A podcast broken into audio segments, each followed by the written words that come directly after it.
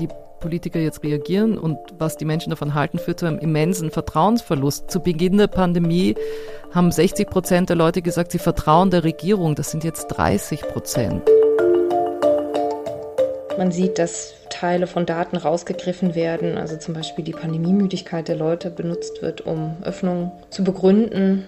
Das ist aber gar nicht das, was die Menschen wollten. Äh, ja, doch, das ist frustrierend. Verantwortung ist ein Prinzip, auf das in Deutschland allergisch reagiert wird.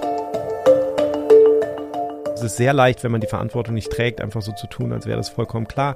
Es wäre einfach sinnvoll zu versuchen, anstatt sich immer die Informationen zu suchen, die das im Grunde auch einem selber bestätigen, einfach zu versuchen zu verstehen, was steht da eigentlich auf der anderen Seite. Herzlich willkommen zu Pandemia. Ich bin Nikolaus Seemark und wie immer sind bei mir Laura Salm-Reiferscheid, Journalistin für Global Health Themen. Hallo Laura. Hallo. Und Kai Kupferschmidt, Wissenschaftsjournalist, unter anderem für das Science Magazine. Hallo Kai. Hey. Wir sprechen hier in diesem Podcast ja normalerweise darüber, wie sich Ausbrüche verschiedenster Infektionskrankheiten in der Welt darstellen. Wir reden mit Betroffenen und engagierten Forscherinnen und Forschern über diese Geschehnisse. Diese Folge ist aber eine Sonderfolge. Wir haben uns gestern am Freitag, den 19. März, hier zusammengesetzt, da wir das Gefühl hatten, dass sich die Geschehnisse in Bezug auf die Corona-Pandemie und die allgemeine Lage gerade hier auch in Deutschland etwas zuspitzen und ein paar Einordnungen vielleicht ganz hilfreich werden. Aber bevor wir loslegen, möchten wir zu Beginn euch wie immer auf den Club Pandemia hinweisen. Wenn ihr da Mitglied werdet, bekommt ihr extra Folgen, von denen es mittlerweile schon ein paar gibt. Außerdem bekommt ihr dann Pandemia früher und ohne Werbung. Schaut doch mal in die Show Notes zu dieser Folge oder geht auf club.4000herz.de, da könnt ihr sehen, was es da so alles gibt. Es ist tatsächlich so, dass es in der Zeit von Corona nicht so ganz einfach ist, diesen Podcast hier so regelmäßig zu produzieren. Also, wenn ihr da Mitglied werdet, helft ihr uns wirklich sehr und ihr sorgt auch dafür, dass Pandemia weiter besteht. So, und last but not least danken wir auch wieder den Riff-Reportern für die tolle Kooperation. Unsere letzte Folge drehte sich ja um Tiere und Menschen, die sich gegenseitig mit Viren anstecken. Das glaubt ihr zumindest. Wir haben aber zwischendurch noch was aufgenommen, was wir aufgrund der aktuellen Entwicklungen in der Corona-Pandemie wegwerfen mussten. Wir wollten nämlich mal eine aktuelle Folge machen und das ist uns gleich auf die Füße gefallen. Wir haben das Sonntag aufgenommen und Montag ging die ganze Geschichte um AstraZeneca los. Es war ein bisschen anstrengend äh, die Woche. Jetzt sitzen wir am Freitag wieder zusammen. Viele Tests später. Ja, genau, viele ja. Tests und viele Nervenzusammenbrüche später. Reden wir jetzt heute über was Aktuelles, weil es jetzt eben ja um neue Maßnahmen ging. Wir haben irgendwie gedacht, es ist mal wieder Zeit, über die Corona-Pandemie zu sprechen. Ja, ich meine, ironischerweise reden wir jetzt über viel von dem, worüber wir eigentlich reden wollten am, am Sonntag, weil es ja. ja. aktuell bleibt, aber es war dazwischen einfach, ähm, ja. Genau, da konnten wir dann nicht mehr aktuell bleiben. Also wir mussten jetzt ein paar Sachen, mussten diese Geschichte natürlich mitnehmen, weil wir hätten nicht einfach äh, über Aktuelles sprechen können und nicht über AstraZeneca, was genau. eben Thema war. Kai, könntest du mir einen Riesengefallen tun und äh, die Woche mal so ein bisschen einordnen, mal so ein bisschen erzählen, was denn eigentlich jetzt die Woche passiert ist? Also nur mal ganz kurz, es ging ja darum, dass AstraZeneca dass da Nebenwirkungen entdeckt wurden, wahrscheinliche Nebenwirkungen, dass das äh, ausgesetzt wurde in Deutschland, die Impfung. Und gestern Abend gab es die Pressekonferenz mit Jens Spahn, dass jetzt weiter geimpft wird mit AstraZeneca. Was ist in der Zwischenzeit passiert? Genau, ja, in der Zwischenzeit habe ich sehr wenig geschlafen, aber ähm, ja, ich glaube, man muss das wirklich von vorne nochmal aufholen und vielleicht zuerst nochmal sagen, wir haben ja darüber auch in einer anderen Folge über das Impfen schon mal gesprochen, so ein bisschen, ähm, dass das, was da passiert ist, eigentlich genau das ist, was zu erwarten ist. Also, dass ein Impfstoff, der zugelassen wird, dann ja weiter untersucht wird, das ist, was in der Regel Phase 4 genannt wird oder Pharmakovigilanz, also diese, diese Überwachung, ob es da noch zu seltenen Nebenwirkungen kommen kann. Mhm. Und um das nochmal ganz kurz zusammenzufassen, es ist ja so, dass diese Impfstoffe zugelassen werden aufgrund von Studien und da sind dann meinetwegen Zehntausende Menschen sind daran beteiligt. Aber wenn ich jetzt eine Nebenwirkung habe, die zum Beispiel äh, einen Menschen in 100.000 trifft, dann kann ich das natürlich in einer Studie mit 30.000 Menschen nicht unbedingt sehen. Und weil Impfstoffe dann ja in der Regel an Millionen Menschen gehen, sagt man, okay, es ist wahnsinnig wichtig, nach der Zulassung es weiter zu überprüfen. Dafür gibt es auch ein ganzes System. Es ist in unterschiedlichen Ländern unterschiedlich organisiert. In Deutschland zum Beispiel melden dann die Ärzte, sind auch gesetzlich verpflichtet, die Ärzte Symptome, die auftreten und die in zeitlichen Zusammenhang mit einer Impfung auftreten und ähm, darauf zurückzuführen sein könnten, das zu melden ans Paul-Ehrlich-Institut, ans PAI. Das ist die sogenannte Phase 4, in der wir uns jetzt befinden. Genau, das ist die Phase, in der wir uns befinden. Und insofern war es eigentlich zu erwarten. Also ich habe da häufig mit meinen Kollegen drüber gesprochen, bevor das vor die Impfstoff zugelassen wurde, so wie das dann wohl wird, wenn dann das erste Mal irgend so ein Signal auftaucht, weil man einfach davon ausgehen muss, gerade in so einer aufgeheizten Stimmung und dann vielleicht irgendein irgendeine Zeitung oder so kriegt dann mit, dass jemand gestorben ist, vielleicht vor Ort, der kurz vorher geimpft wurde. Und ich meine, Menschen sterben jeden Tag und manche sterben dann, wenn man sehr viele Menschen impft, natürlich auch danach. Das ist, glaube ich, auch alles sehr viel erklärt worden. Und jetzt war es halt so, dass man nacheinander in ein paar europäischen Ländern halt was beobachtet hat. Und was ich so spannend fand, war, dass wir jetzt quasi in der Anfangsphase, finde ich, das Umgekehrte gesehen haben von dem, was wir normal sehen. Also ich hatte das Gefühl, die Medien waren jetzt so darauf vorbereitet inzwischen, oder viele zumindest, zu sagen, ja, das ist aber ganz normal, ähm, das passiert. Da, da, dass dann fast so der, das, das umgekehrte Phänomen da war und Leute gesagt haben, äh, das ist doch alles Unsinn, ähm, wir wissen, dass das irgendwie passiert. Ja, also du meinst nicht die Nebenwirkungen zu skandalisieren, sondern vielleicht die, diese Reaktion darauf auszusetzen und sich erstmal anzugucken. Genau, das wäre jetzt der nächste Schritt. Also ich meinte jetzt erstmal nur so, als das aufgetreten ist, dass dann sehr viele Leute erklärt haben, okay, hieß ja am Anfang auch nur Blutgerinnsel und dann na, kann man das ja vergleichen mit wie viel Blutgerinnsel man normalerweise erwartet. Und dann hieß es halt, naja, so, das ist jetzt ja gar nicht erhöht. Stimmt ja auch. Ja. Aber ähm, es war eben ein wenig komplizierter und da geht es halt sehr, sehr viel dann jetzt auch um Kommunikation. Das ist nicht so wahnsinnig gut gelaufen. Ähm, da können wir auch noch ein bisschen drüber sprechen. Aber im Grunde war es so, dass dem Paul-Ehrlich-Institut diese sehr seltenen Fälle einer bestimmten Form der Thrombose gemeldet worden waren. Die hatten, glaube ich, bis Freitag, also letzte Woche Freitag, war denen fünf Fälle ähm, von, von Hirnvenenthrombosen gemeldet. Also es wird immer so ein bisschen zusammengeworfen. Im Englischen sagt man, unterscheidet man das nicht so richtig, aber im Deutschen wird die Sinusvenenthrombose mhm. von, von allgemeinen Hirnvenenthrombosen offenbar unterschieden. Also das sind letztlich aber Thrombosen von Gefäßen im Gehirn, die eigentlich letztlich das Blut im Gehirn ableiten. Und da gab es eben fünf Fälle bis Freitag und da war das Paul-Ehrlich-Institut dann schon so ein bisschen so, okay, da, da ist irgendwie sowas wie ein Signal, aber es war halt noch nicht so viel, dass sie gesagt haben, das ist jetzt total ungewöhnlich. Und dann waren am Montag nochmal zwei dazu gemeldet worden. Das heißt, dann waren die bei sieben und dann haben die etwas gemacht, was die eine Expected versus Observed Analyse nennen. Also im Grunde einfach verglichen, okay, wie viele Fälle würden wir erwarten? Normalerweise, rein statistisch. Von dieser, genau. Von dieser Krankheit, ja. Mhm. Und dann haben die halt gesagt, es sind 1,6 Millionen Menschen ähm, gewesen, die da geimpft waren mit mhm. AstraZeneca. Ähm, und dann hätten sie in den 14 Tagen ungefähr, also die sind alle aufgetreten, vier bis 16 Tage nach der Impfung, diese mhm. Fälle. Und dann haben wir gesagt, okay, in dem Zeitfenster würden wir normalerweise so im Schnitt einen Fall einer Sinusvenenthrombose erwarten. Und bis Montag hatten wir sieben. Genau. Jetzt muss man natürlich dazu sagen, das klingt dann immer riesig, eins versus sieben, aber natürlich ist auch das letztlich äh, statistisch. Ne? Also das ist so ein bisschen, ähm, mal gewinnt einer die Lotterie, mal gewinnen mehrere die Lotterie. Es ist jetzt sozusagen das gleiche Muss nicht in negativ. weitergehen, immer genau mit dieser genau. Zahl. Ja. Also das heißt, das heißt, mhm. das kann jetzt auch rein zufällig sein, dass da ja. jetzt ja. mal mehr aufgetreten sind. Das heißt, es war aber natürlich, es war ein, ein Signal. Und dann hat das, dann hat das Paul-Ehrlich-Institut Experten zusammengerufen wegen dieses Signals und hat denen das letztlich vorgelegt und hat gesagt, äh, also es waren Experten für, für Thrombosen, Hämatologie also, und äh, auch ein Adenovirus-Experte, weil der AstraZeneca-Impfstoff ja ein Adenovirus benutzt als, als Genfähre sozusagen, um mhm. das, das Spike-Protein-Gen in, ähm, in die Zellen zu schleusen. Und die haben sich zusammengesetzt und dann hat der, der Klaus Zichotek, der Präsident des Paul-Ehrlich-Instituts, hat mir gesagt, dass die dann einstimmig gesagt haben, okay, das sieht aus wie ein Muster und ein Zusammenhang zu dem Impfstoff kann nicht wirklich ausgeschlossen werden. Also man kann plausibel sich so, so Szenarien entwerfen, wo der Impfstoff das irgendwie auslösen könnte. Und darum haben sie gesagt, okay, dann ist unsere Empfehlung, das jetzt erstmal auszusetzen. Und dann kam eben diese ganze Frage, okay, sollte man das aussetzen oder nicht? Und das ist, finde ich, eine wahnsinnig schwierige Entscheidung. Also ich habe da persönlich eher, also Karl Lauterbach hat das ja auch gesagt, ich bin eher seiner Meinung gewesen, dass das Risiko so klar ist, was ähm, das Aussetzen von Impfen angeht. Also da kannst du ja genau dann ausrechnen, okay, so und so viele Menschen werden nicht geimpft. Das führt wahrscheinlich zu so und so viel Covid-19-Fällen ja. ja. und so und so viel Toten. Und auf der anderen Seite ist ja ein theoretisches Risiko. Es ist ja erstmal nur ein Signal, dass etwas sein könnte.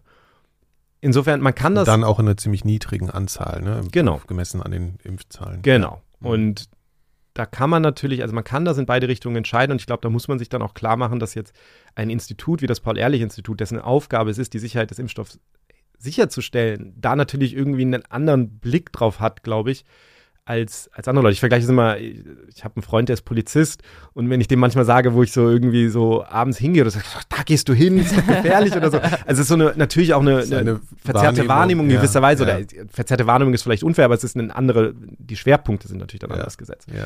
Aber man kann natürlich schon sagen, dass jetzt für jemanden wie Jens Spahn, wenn er dann so eine Empfehlung bekommt von einem Institut, der nicht zu folgen ist, natürlich auch äh, eine Nummer. Also das muss man sich sehr gut überlegen. Insofern, ich fand es interessant, dass sofort wieder dieser Impuls eingesetzt hat, diese Sachen so ganz klar zu bewerten. Also ich war letztens auch auf, in einem Interview bei der Deutschen Welle, wo der Moderator so ganz äh, klar so, ja, das ist doch alles politisch oder so.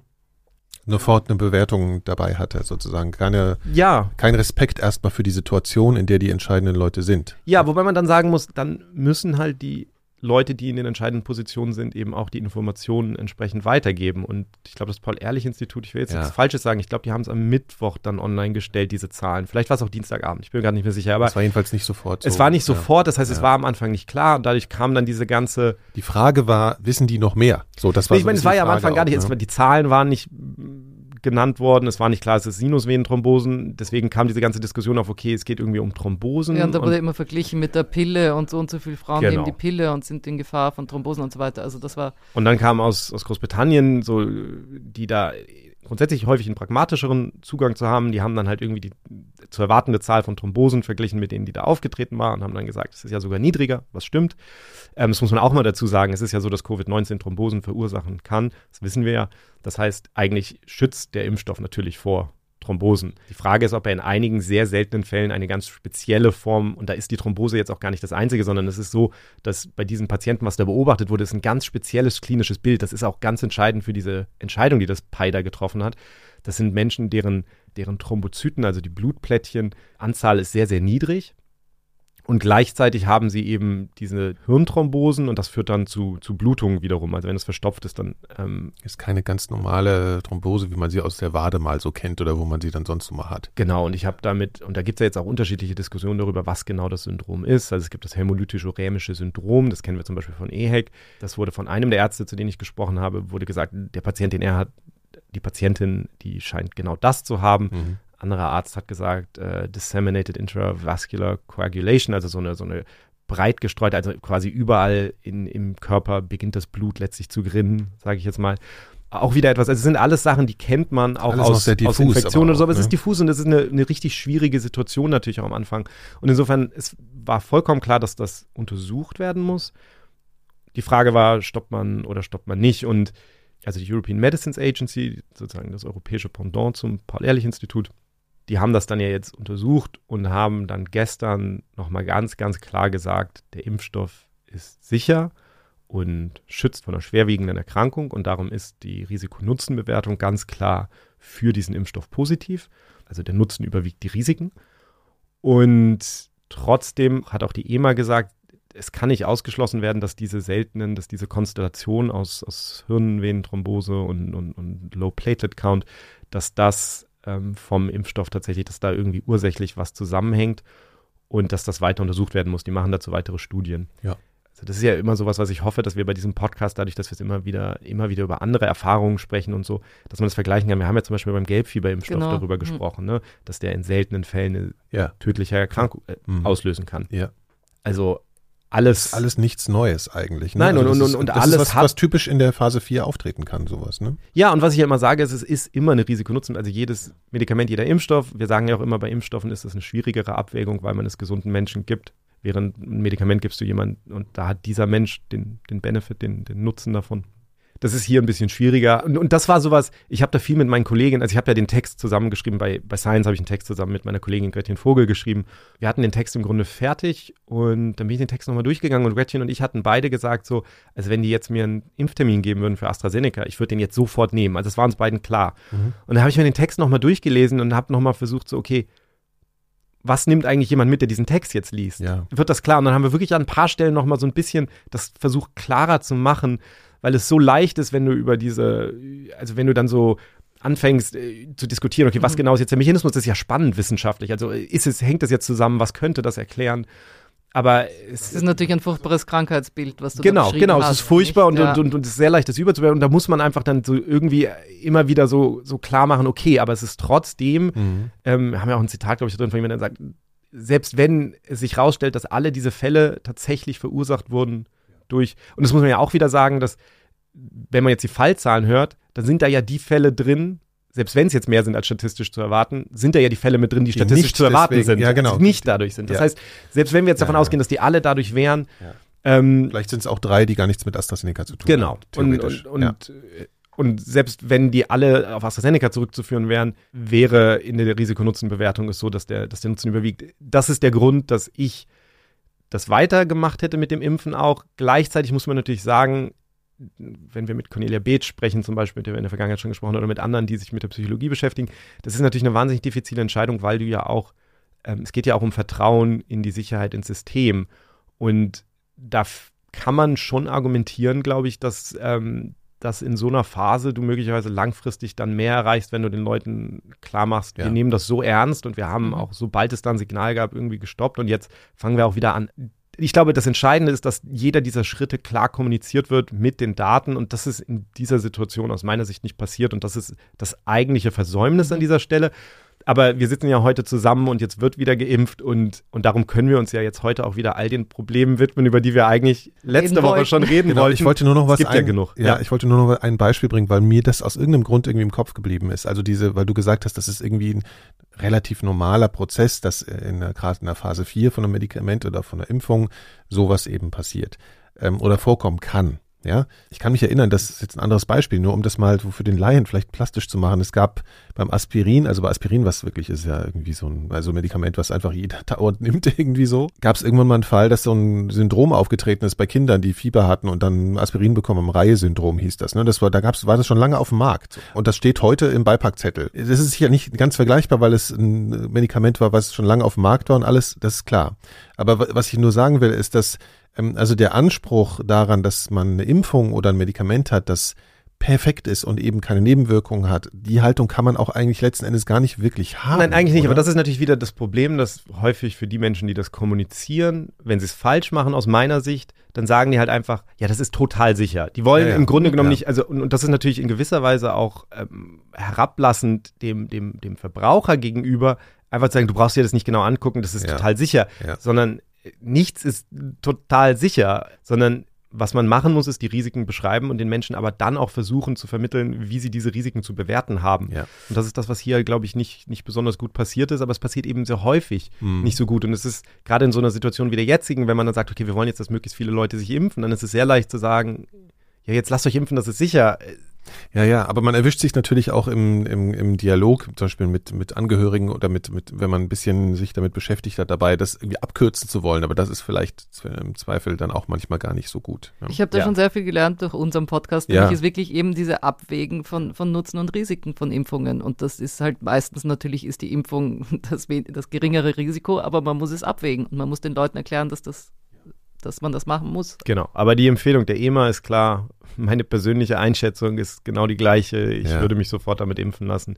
Eine Sache, die ich interessant finde, jetzt langfristig ist in diesem Fall, ist, es ist nicht ganz klar, das sind ja jetzt hauptsächlich junge Frauen gewesen in Deutschland, die, wo das aufgetreten ist. Und eine der Sachen, die halt nicht klar ist, ist, liegt das daran, dass jetzt hauptsächlich junge Frauen geimpft wurden mit AstraZeneca. Also ich habe da keine guten Daten dafür gesehen, wie, wie dieser Impfstoff sich verteilt und wie sich das vergleicht mit den Leuten, die jetzt das Syndrom hatten. Bei den jungen Frauen ist die Impfbereitschaft ohnehin am niedrigsten. Geringer, ja. Das heißt, das ist jetzt sowas, das muss man sich jetzt ganz genau mal angucken, weil möglicherweise ausgerechnet die Gruppe, die eh schon äh, da am wenigsten Bereitschaft hatte, jetzt so ein Signal sieht, dass sie betroffen sind am ehesten von dieser seltenen Nebenwirkung man kann da auch drüber diskutieren, dass man sagt, dann wird in der Gruppe ein anderer Impfstoff priorisiert oder so. Also ich finde, da muss man pragmatisch sein. Das ja. ist ja eh das Motto, glaube ich, unserer Folge heute. Absolut, ja. ja, stimmt. Pragmatismus ist so ein bisschen die Überschrift. Wir haben jetzt sozusagen den Block hier nochmal vorangesetzt, der dann am Montag akut gefehlt hätte, hätten wir die Folge rausgebracht, wie wir sie am Sonntag aufgenommen haben. Also vieles von dem, was wir jetzt erzählen, war ja genauso aktuell am ja. Montag und es bleibt aktuell. Aber in dem Augenblick, wird dann halt die mediale Diskussion und die Aufmerksamkeit von was anderem genau. bestimmt und dann kannst du über bestimmte Dinge gar nicht genau. reden, weil es untergeht, ja. Richtig. Und bis Freitag zumindest war die Aufmerksamkeit, äh, zumindest in Deutschland natürlich, äh, extrem fokussiert auf die, auf den neuen Stufenplan, auf die Maßnahmen bezüglich der Corona-Situation. Und wir haben das, tatsächlich fanden wir das auch so relevant, dass wir dann gedacht haben, okay, dann müssen wir jetzt eben nochmal über das Thema sprechen, über Testen, Impfen. Und die dritte Welle. Und die dritte Welle, genau. Und dann gehen wir doch jetzt mal, also wir machen ja eigentlich gar keine Zeitreise, wir sind nur wieder, wir lenken unsere Aufmerksamkeit nur wieder darauf, was hier sozusagen gerade passiert. Und du, Kai, hast äh, mit jemandem gesprochen oder ihr beide habt mit äh, verschiedenen Leuten gesprochen darüber, wie eben diese Maßnahmen zu bewerten sind. Genau, wir wollten ja eigentlich nochmal so ein bisschen einordnen, wo wir uns jetzt befinden. Und da war natürlich die Tatsache, dass wir am Anfang einer dritten Welle äh, sind und dass gleichzeitig die Regierung das Signal gesendet hat, man kann ein bisschen lockern. Das, das hat die Forscher, mit denen ich gesprochen habe, auch in, den, in der letzten Woche wahnsinnig frustriert. Also das hat man richtig gemerkt. Also das ist eine ganz schlechte Stimmung, mhm. gerade bei ganz vielen Menschen. Und ich habe, einer, mit dem ich gesprochen habe, ist Dirk Brockmann, der ist vielleicht manchen auch schon ein Begriff, der ist ähm, am Robert-Koch-Institut, aber auch an der Humboldt-Uni hier in Berlin. Und Modellierer, ein, ne? Genau, der ist ein Modellierer, der, der letztlich den, den, den Krankheits-, also die, dieses Krankheitsgeschehen ähm, modelliert und, und versucht, ein bisschen auch vorherzusagen. Ja. mögen die immer nicht so, wenn man das sagt, weil es ja eigentlich keine Vorhersagen sind, sondern Modelle, aber. Um zu verstehen, was Modelle denn sind. So ist genau. Und den habe ich halt zuerst mal einfach nur gefragt, wie er diese Entscheidung eigentlich empfunden hat, als er gehört hat, dass die Ministerpräsidentenkonferenz oder die Politik jetzt halt entschieden hat, zu lockern? Ich dachte, ich höre nicht richtig. Also das muss ich ganz einfach sagen. Also ich habe gesehen, dass die Mehrheit der Expertinnen und Experten unter den Wissenschaftlern gesagt hat, das macht keinen Sinn. Und wir können noch nicht lockern, ganz im Gegenteil. Wir müssen räumlich differenzierter das angucken und auf gar keinen Fall lockern, wenn die Inzidenz zu hoch ist und auch niedrige Schwellwerte zum Öffnen äh, machen. Ich habe die Wirtschaftswissenschaftler, wo man ja oftmals denkt, die Wirtschaft arbeitet eher so dagegen, die sind für Öffnung, aber die ne, Leute wie Clemens Fuß, ne, die sind so intelligent wie Mr. Spock, die wissen schon, was das bedeutet und letztendlich ist es ja auch einleuchtend, ne? wenn wir sozusagen lockern und dann gehen die Fallzahlen hoch und dann müssen wir wieder einen richtig langen, fetten Lockdown machen, kostet das ja viel mehr. So, dazu braucht man keinen Nobelpreis in Wirtschaftswissenschaft, um das zu begreifen. Also die Wirtschaftswissenschaftler waren haben das verstanden und waren auch mehrheitlich dafür. Unter den informierten Journalisten und Journalistinnen haben auch die meisten verstanden, dass das nicht sinnvoll ist. Auch unter den Bürgerinnen und Bürgern sind die Umfragen so, dass 70 Prozent dagegen waren, gegen Lockern. Und einige von denen sogar noch, um, das, das stärker anzuziehen, damit wir in eine Niedriginzidenz reinfahren. Und dann wird etwas entschieden, was irgendwie erstens orthogonal zu dem ist, was Bürgerinnen und Bürger, Wissenschaftler und Journalisten propagieren. Da fragt man sich, hören die nicht oder sind die irgendwie in, in einer anderen Realität unterwegs? Also der klingt echt sehr ratlos und frustriert. Und ähnlich äh, geht es auch Cornelia Beetsch, mit der habe ich gesprochen. Sie ist Psychologin und Professorin für Gesundheitskommunikation an der Uni Erfurt. Und ihr ging es auch nicht so gut. Genau. Also ich ähm, muss sagen, es ist äh, ja, doch, ist frustrierend. Ähm, also man sieht einfach, dass viele Wissenschaftler das äh, vorher gesagt haben. Man sieht, dass in die steigenden Fallzahlen gelockert wird. Man sieht, dass Teile von Daten rausgegriffen werden, also zum Beispiel die Pandemiemüdigkeit der Leute benutzt wird, um Öffnungen zu begründen. Das ist aber gar nicht das, was die Menschen wollten. Äh, und das ist anstrengend zu beobachten weil ich eben auch nicht genau weiß, wo das eigentlich alles hinführen soll. Die Leute sind durch die Lockerung, durch diesen Stufenplan, durch die letzten politischen Entscheidungen nicht zufriedener. Die Pandemiemüdigkeit hat nicht abgenommen, die hat zugenommen. Und äh, sie beobachten das Pandemiegeschehen und schätzen das relativ realistisch ein, nämlich dass es steigt und dass es sehr lange dauern wird. Und das so zu beobachten, dass die Leute so, ja, das Vertrauen verlieren und dass sie müde sind und dass sie äh, denken, das dauert hier noch ewig und auch nicht so richtig wissen, wie es weitergeht, das finde ich ähm, anstrengend. Wobei wir auch gleichzeitig sehen, dass die Leute, wenn wir fragen, wie gehen sie damit um, haben, sind sehr viele sehr konstruktiv und haben das Gefühl, dass sie auch irgendwie was Gutes daraus machen. Aber es gibt halt einfach schon auch ja, eine hohe Belastung. Wir sehen, dass Kinder und Jugendliche stärker auch Therapieangebote in, in Anspruch nehmen. Und also das sind, glaube ich, so Entwicklungen, die, die sehr unschön sind. Also insgesamt bin ich doch auch ein bisschen ratlos. Ja, ist schon erstaunlich, ne, dass sie beide so, also sehr, sehr einig sind da in diesem, in diesem Gefühl, glaube ich, was da herrscht. Nochmal, wir haben das ja letzte Woche aufgenommen, gestern nochmal kurz ja. äh, mit ihr auch gesprochen. Und, und die, die Einschätzung bleibt natürlich und es ist vor allen Dingen so, also man sieht ja jetzt auch schon, dass einzelne Leute dann in der Politik oder so langsam auch wieder zurückrudern und wir ja, ein bisschen darüber reden. Genau. genau. Ja. Mhm. Möglicherweise ist ja genau das, was zu erwarten war, dass irgendwann steigen die Zahlen dann halt wieder so stark, dass wir dann ja eh wieder in den Lockdown müssen oder wieder verschärfen müssen, die Maßnahmen. Aber natürlich, was sie da beschreibt, das bleibt natürlich, ne, dieses Gefühl, dass die Politik da irgendwie eine nicht nachvollziehbare Entscheidung getroffen hat und so ein bisschen dieser, dieser Vertrauensverlust ist, glaube ich. Ja, und das ist ja, also das ist ja auch das, was sie erforscht. Ja. Also die, es gibt ja diese Cosmos-Studie, die die rausbringen, zusammen mit anderen Institutionen. Und da befragen sie alle zwei Wochen so rund 1000 Leute in der Bevölkerung und zwar zu den Maßnahmen von der Regierung, äh, Teststrategie, Impfen, Empfindungen von den Menschen, wie sie sich gerade fühlen in der, in der Pandemie. Und was sehr interessant ist, was da rausgekommen ist, sie sagt auch, das ist ganz problematisch, weil das, was die Menschen glauben, was die anderen glauben, ist was ganz anderes. Wenn man die Leute fragt, was ist denn die öffentliche Meinung, dann verschätzen sich die Leute dramatisch. Also man sagt, na, ich finde die Regeln gut, aber ich glaube, die meisten wollen eigentlich, dass geöffnet wird. Und das ist eine unglaubliche Fehlwahrnehmung, die wahrscheinlich auch in den Köpfen der Politiker stattfindet, plus den Lobbyismus, der ja auch diskutiert wurde. Und ich denke, dann kommt es möglicherweise eben zu diesen Lockerungen. Man muss auf der anderen Seite natürlich schon auch sehen, dass Kinder und Jugendliche stark belastet sind, Jung Familien mit Kindern belastet sind, dass äh, die Schulbildung leidet. Das sind natürlich alles Sachen, die darf man nicht die darf man nicht vernachlässigen. Also wir sehen in der Befragung auch, dass die Eltern immer weniger denken, dass der Schulunterricht gut fortgesetzt wird. Also die Pandemie schadet natürlich auf vielen Ebenen. Das zu balancieren, da beneide ich die Politiker auch nicht um diese Aufgabe, die, die sie da irgendwie wahrnehmen müssen. Aber ich meine jetzt letztendlich in einem solchen Anstieg der Pandemie im Moment wieder in, am, Anfang einer dritten Welle, wo wir auch sehen, dass der Anteil dieser ansteckenderen Mutationen sehr groß ist und ja einfach bilderbuchmäßig wächst, da rein so stark zu lockern, das ist auch was, was glaube ich relativ breit in der Bevölkerung doch Fragezeichen hinterlässt. Ja, was sie da am Anfang gesagt hat, fand ich interessant. Also diese Vermutung über die mhm. anderen. Und da erwische ich mich auch total dabei. Ne? Also, dass ich da völlig falsch liege irgendwie manchmal. Oder halt also vielleicht ein schlechteres Bild von den Menschen habe, als man es vielleicht manchmal haben sollte. Wie die Politiker jetzt reagieren und was die Menschen davon halten, führt zu einem immensen Vertrauensverlust. Zu Beginn der Pandemie haben 60 Prozent der Leute gesagt, sie vertrauen der Regierung. Das sind jetzt 30 Prozent. Cornelia Beetsch sagt, es ist sehr schwer zu sagen, warum das so ist, ob das jetzt eben dieser Stufenplan ist oder Korruptionsvorfälle oder schleppendes Impfen und das Chaos und das Testen und so weiter. Aber es ist einfach Fakt. Und dieser Vertrauensverlust hat natürlich Konsequenzen.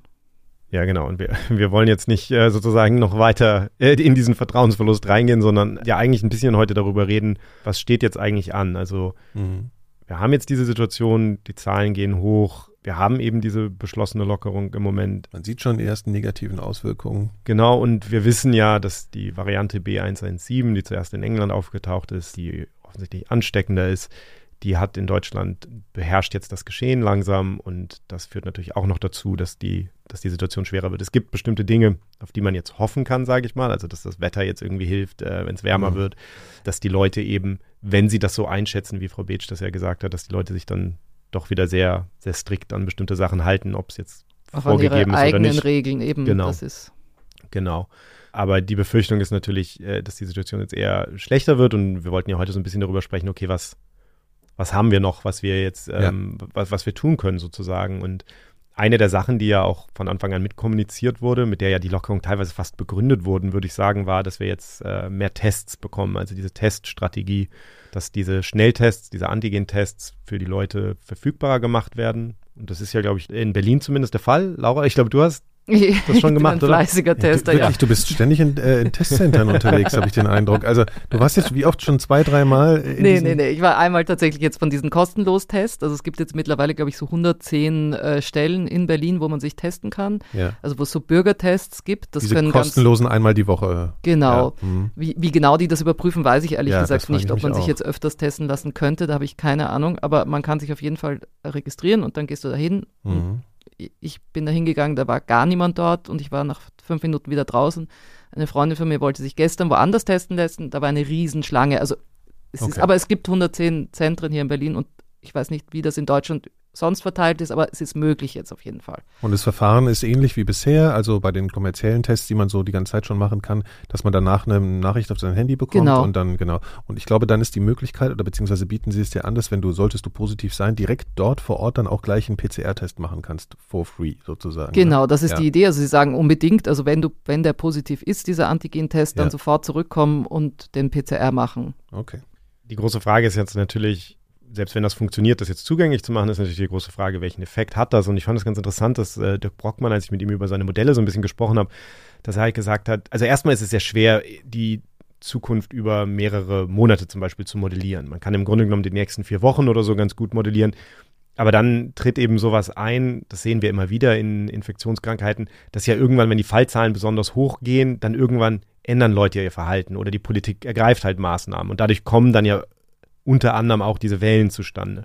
Und deswegen, wenn jemand wie Brockmann das modelliert, dann macht er sein Modell im Grunde so, dass er sagt, okay, je weiter sich jetzt diese Reproduktionszahl R von 1 entfernt, also sowohl nach unten wie auch nach oben, umso stärker wird der, der Drang zurück zur 1. Im Grunde genommen bewegt es sich die ganze Zeit um 1 rum, weil wenn es sehr, sehr hoch um's- um's geht, zu erklären, das heißt, wenn das stark unter eins fällt, dann fangen die Leute an, irgendwann sich freier zu bewegen und Genau. so weiter. Und wenn es halt hoch geht, fangen auch die Leute früher an zu regieren, vielleicht sogar bevor die Politik irgendwelche Genau. Regeln aufstellt. Das haben wir ja am Anfang gesehen, ne? Genau, also es kann im Frühjahr so. kann die Politik sein, es können die Leute sein, aber letztlich die Beobachtung ist einfach, es, es kommt so eine, so eine Wellenbewegung rund um den Wert 1 zustande. Und das modelliert er halt und dann kann er halt jetzt natürlich gucken, okay, welch, wie viel Impfstoff haben wir zur Verfügung und all diese Sachen. Und er sagt, was halt wahnsinnig schwierig zu modellieren ist für ihn, ist, ist das Testen. Also dieser Faktor, was das jetzt macht, ist im Grunde genommen nicht vorhersehbar. Man kann hoffen, dass, der, dass das hilft. Also der Gedanke ist ja letztlich, wenn ich eine Infektion jetzt dadurch früher erkenne, dass ich mich regelmäßig teste, dann werde ich im Schnitt weniger Leute infizieren, Mhm. ähm, wenn ich infiziert bin. Aber wie das in der Praxis funktioniert, ist eine andere Frage. Cornelia Beetsch sagt, dass es da eben natürlich Probleme gibt. Also sie sieht das als, als Hoffnung oder als sozusagen als was Positives, dieses Testen, aber es gibt natürlich Probleme. Ja, also es gibt ja so Simulationen, die zeigen, wenn jeder sich wöchentlich testen würde und man die positiven rauszieht aus dem Verkehr und die noch einen PCR-Test kriegen und dann geguckt wird, ob die wirklich äh, mit Corona infiziert sind, dann könnte das dem Pandemiegeschehen sehr, sehr gut tun. Also einfach, es geht darum, frühzeitig möglicherweise positive Leute zu isolieren und ähm, eben die Ansteckung zu vermeiden. Und das heißt, das Angebot an jeden Bürger, jede Woche kostenlos einen Test zu machen, egal ob, also vor allem, wenn er keine Symptome hat, weil man ja die asymptomatischen Leute rausziehen will, ist eigentlich eine sehr, sehr gute Strategie. Wir sehen auch, dass die Anzahl der Leute steigt, die schon mal so einen Schnelltest gemacht haben. Im Moment sind das äh, knapp 30 Prozent und im Winter, so vor Weihnachten, da fing das ja erst an mit den Schnelltests, waren, waren das ungefähr die Hälfte. Aber es ist trotzdem so, dass die Hälfte der Bevölkerung gar nicht weiß, wie es an so einen Schnelltest rankommen soll. Und es gibt auch nicht überall Schnelltestzentren ähm, und es ist ähm, ja nicht für jeden klar. Also es ist halt sehr wichtig, dass die Leute einfach diesen Zugang haben und dass es auch kostenlos ist oder beziehungsweise sehr, sehr günstig ist. Weil schon wenn du fünf Euro zahlen musst für einen Test zum Beispiel, sinkt dann die Bereitschaft deutlich, sagt sie, ja. Mhm. Und das hat natürlich dann auch Implikationen für den, für, für eine Gleich, also für eine Gleichberechtigung, wie sagt man, für Equity heißt das. Aber weil nicht jeder kann sich das leisten und wenn du jetzt äh, eine fünfköpfige Familie die Oma besuchen möchte, können die nicht so viel Geld dafür zahlen, diese Tests zu machen. Ich merke es auch selber bei mir, das ist einfach, wenn du jedes Mal 40 Euro für so einen Ja, ja, Test klar. zahlen musst, das macht kein Mensch. Und wenn es kostenlos ist, natürlich gehe ich da hin und, und mache das jede Woche, einfach um zu sehen, Und das erzeugt auch, äh, ich finde, was äh, in einem selbst, dass man das Gefühl hat, da ist irgendwie eine Institution, da ist der Staat da, der stellt uns das zur Verfügung. Das, das, das vereint auch wieder so ein bisschen diese, dieses Gefühl, dass man, dass alle in einem Boot sind Mhm. irgendwie so, ne? Also Ich finde vor allen Dingen, was noch viel wichtiger ist, es erzeugt in mir das Gefühl, ich kann etwas tun. Mhm, Also im genau. Grunde genommen, im genau. Moment können wir ja immer nur auf etwas verzichten, um, um sozusagen was Gutes zu tun. Und das gibt dir ja jetzt mal die Chance, genau. aktiv etwas zu tun. Und das ist ja psychologisch für mich zumindest, also das kann ich aus meiner eigenen Krankheitsgeschichte oder so auch total nachvollziehen, dass ich immer so das Gefühl, ich mache jetzt Das irgendetwas ist aktiv. Das ist wichtig, wahnsinnig ja. wichtig. Ja. und das ist, ich meine, wir machen es ja auch vor jeder Sendung, wir testen uns ja auch selber vor jeder, Ja. vor jeder Aufnahme hier. Stimmt, hier liegen so ein Und- paar Plastikdinger rum und noch sieht's gut aus. Noch schaut's gut aus. Aber es ist, es gibt mir auch einfach ein gutes Gefühl, ja. Ich habe einfach keine Lust, jetzt hier Mhm. zu sitzen und weiß nicht, äh, wo wart ihr oder was immer. Also gut, ich weiß, dass ihr nirgendwo wart, aber trotzdem, es ist einfach Schön ein, ja. ein, ein gutes Gefühl. Aber Aber es geht eben gar nicht, also es geht nicht nur jetzt um den Zugang zu diesen Tests, sondern es geht darum auch, ob die Menschen diesen Tests vertrauen und auch verstehen, wie die funktionieren. Und wir sehen auch, dass Leute wahnsinnig misstrauisch sind, was die, die Tests angeht. Also die denken, dass ein, wenn man ein negatives Ergebnis hat, dass das gar nicht stimmt oder wenn man ein positives Ergebnis hat, dass das sowieso nicht stimmt. Also da ist sehr, sehr viel Misstrauen, glaube ich, auch geschürt worden, in was solche Tests eigentlich können. Dabei ist es schon so, dass ein negatives Testergebnis äh, eigentlich fast immer stimmt. Und bei einem positiven Testergebnis sollte man auf jeden Fall noch einen PCR-Test hinterher machen, um das Ergebnis zu bestätigen und sich aber sofort isolieren. Wenn wir das alle täten, dann könnte das einfach das Infektionsgeschehen deutlich vermindern. Ja, das wäre sicherlich gut, wenn wir das alle täten. Ich höre das nur auch in meinem Bekanntenkreis und so. Es gibt halt immer noch viel, auch wenn du jetzt gerade beschrieben hast, dass man das jetzt so an vielen Stellen machen kann und so, alles schön und gut.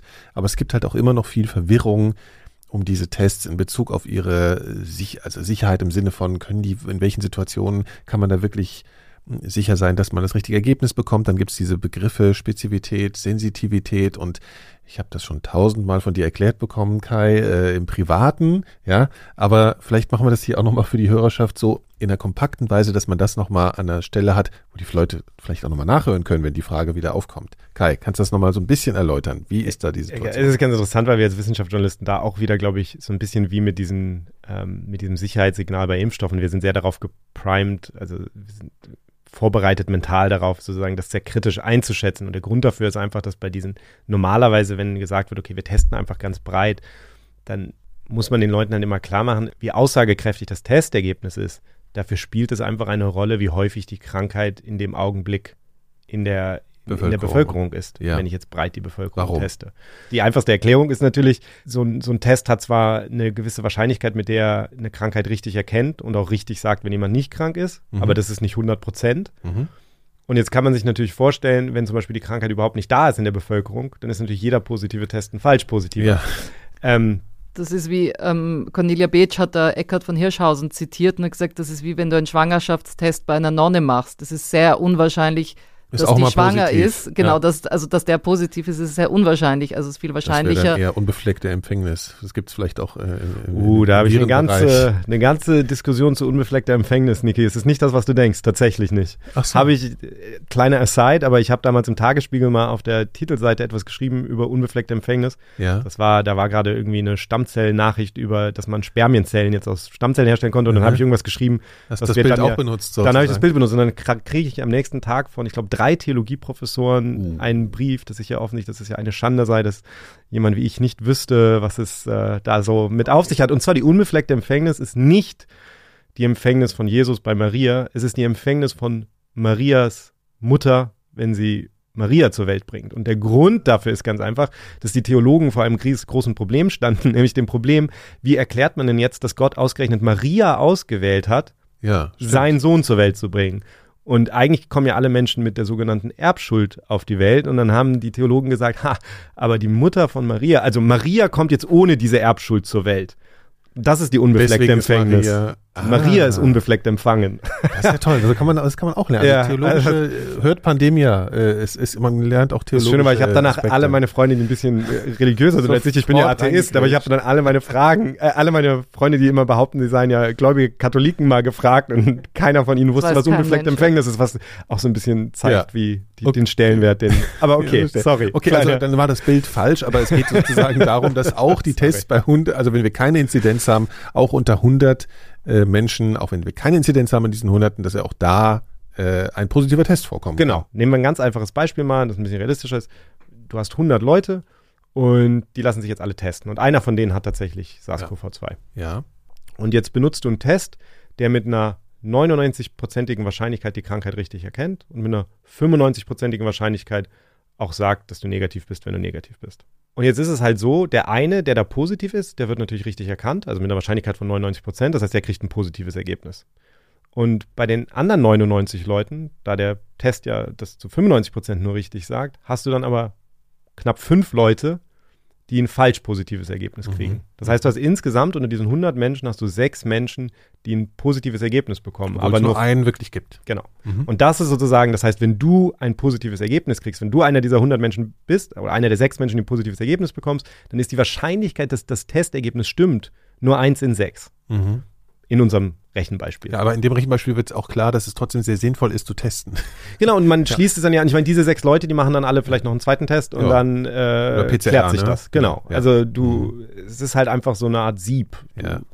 Das muss man dann, glaube ich, so sehen. Das ich glaube, ich will da noch mal ganz kurz einfügen, weil ich glaube, das hat Drosten auch mal sehr betont, dass es nicht vielleicht so sinnvoll ist, dann noch mal einen Schnelltest zu machen, weil die dann eventuell aufgrund bestimmten Dingen dann wieder falsch positiv ist, sondern zur Validierung von einem Positiven sollte man eher die PCR benutzen dann, ne? am einfachsten, weil die PCR ja auch, ähm, auch sehr viel Genau, sensitiver ist. ja. Und, Ja. Aber also es kann natürlich auch sein, dass ein Test deswegen falsch positiv ist, weil man ihn zum Beispiel falsch gemacht hat und dann hilft es natürlich auch nichts, wenn ich den jetzt nochmal Genau.